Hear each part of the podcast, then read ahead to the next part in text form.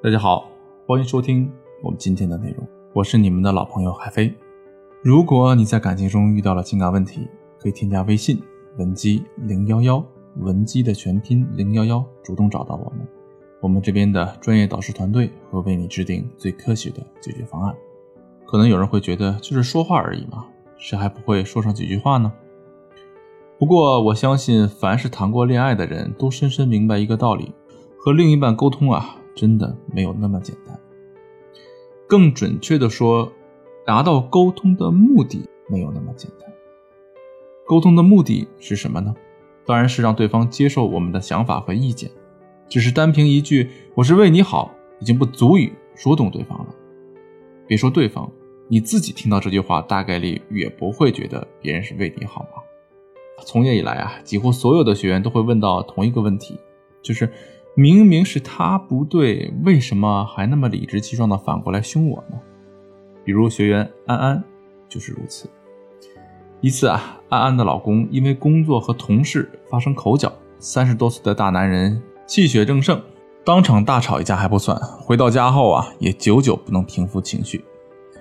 安安以前就对这个同事的碎嘴啊有所耳闻，因此啊，她也很理解老公气愤难当的原因。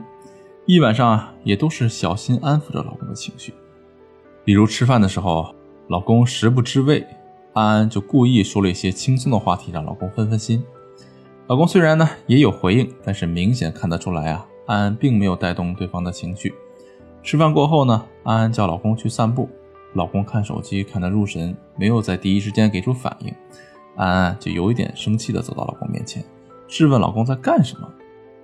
虽然安安很快的反应过来，老公是心情不好，但话一出口，她老公也有一些隐隐的怒气。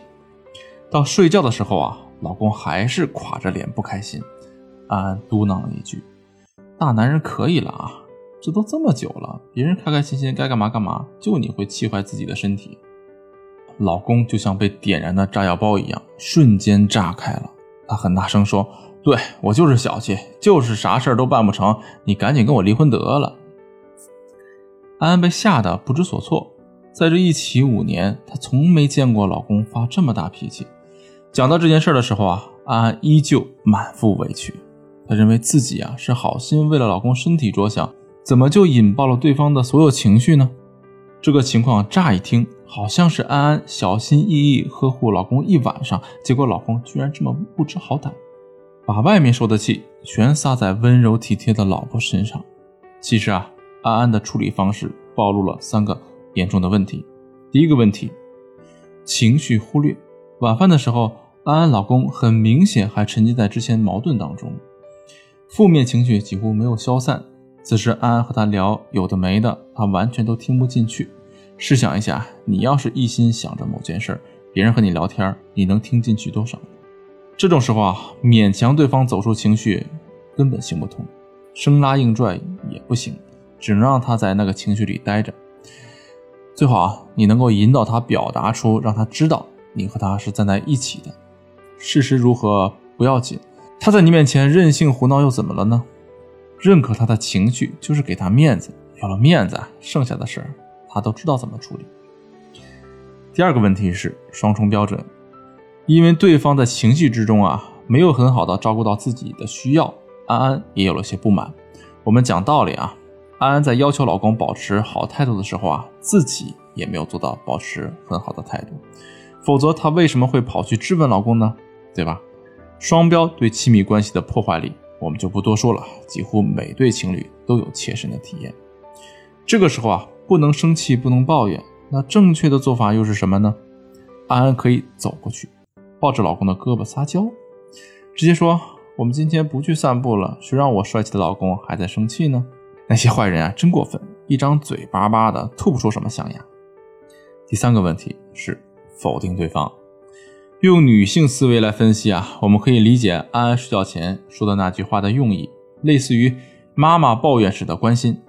但是这句话在男方听来就是指责批评，而且里面还加上了和别人的对比。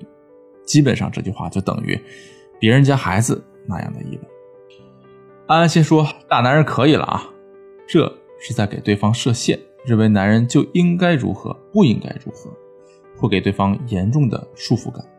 接着第二句，都气这么久了，明显是指责，批评老公啊不该生气。第三句，别人开开心心该干嘛干嘛。有了前一句的贬低啊，这句话就更有对比贬低的意味，直接引爆了男方的情绪，以至于最后那句啊，你就会气坏自己的身体。这样的关心话完全听不进男方的耳朵里。沟通啊，是双方共同参与的互动游戏，他的态度完全取决于你。比如你批评他，就算你说的都对，他也很可能会因为面子问题啊，直接怼回给你。这多亏呀！你又为他操心，还给他出主意，结果好心当成驴肝肺。但话说回来，也正是因为他的态度受你影响，你就有了充分的主导权，可以运用一些方法和技巧去诱使对方按照你的想法行事。哪些方法可以学习呢？这里啊，给你介绍两个非常好用的小技巧。第一，谈论第一印象。希望帮忙转移他的注意力时，可以尝试多和他讨论他给你的第一感觉，越细节越好，最好能够具体到当时穿着和细节的微表情。为什么要说对方？因为我们都有主角视角，比起聊别人的事情，更愿意把注意力放在自己身上。在对方心情欠佳，而你又找不到话题的时候啊，就可以和他追忆往昔。一方面呢，能让他暂时从负面情绪里抽离出来。另一方面，你还可以说一些肯定他的话，帮助他想起自己的优点，可以更快的把他从死胡同里拉出来。第二呢，是隐藏否定词汇。否定词汇啊，很好理解，比如不足、不对、有问题、不是等等。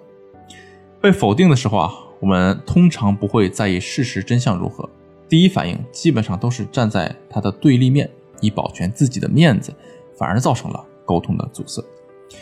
尽量减少这些词汇的使用。如果你一定要说，就转换成讨论的话语。比如你想说“我觉得不对”，那就可以改成“这样吗？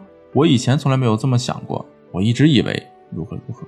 这样呢，既表达了你的观点，又照顾了对方的感受，完全藏起了否定的词汇，还满足了对方的虚荣心，一举四得。其实啊，在照顾对方情绪时，除了可以顺毛摸，还可以啊故意唱反调，并不是只有顺从才能够帮助对方疏导情绪。如果你想知道具体该怎么操作的话，可以添加微信文姬零幺幺来获取导师针对性的指导。好了，今天的内容就到这里，我们下期再见。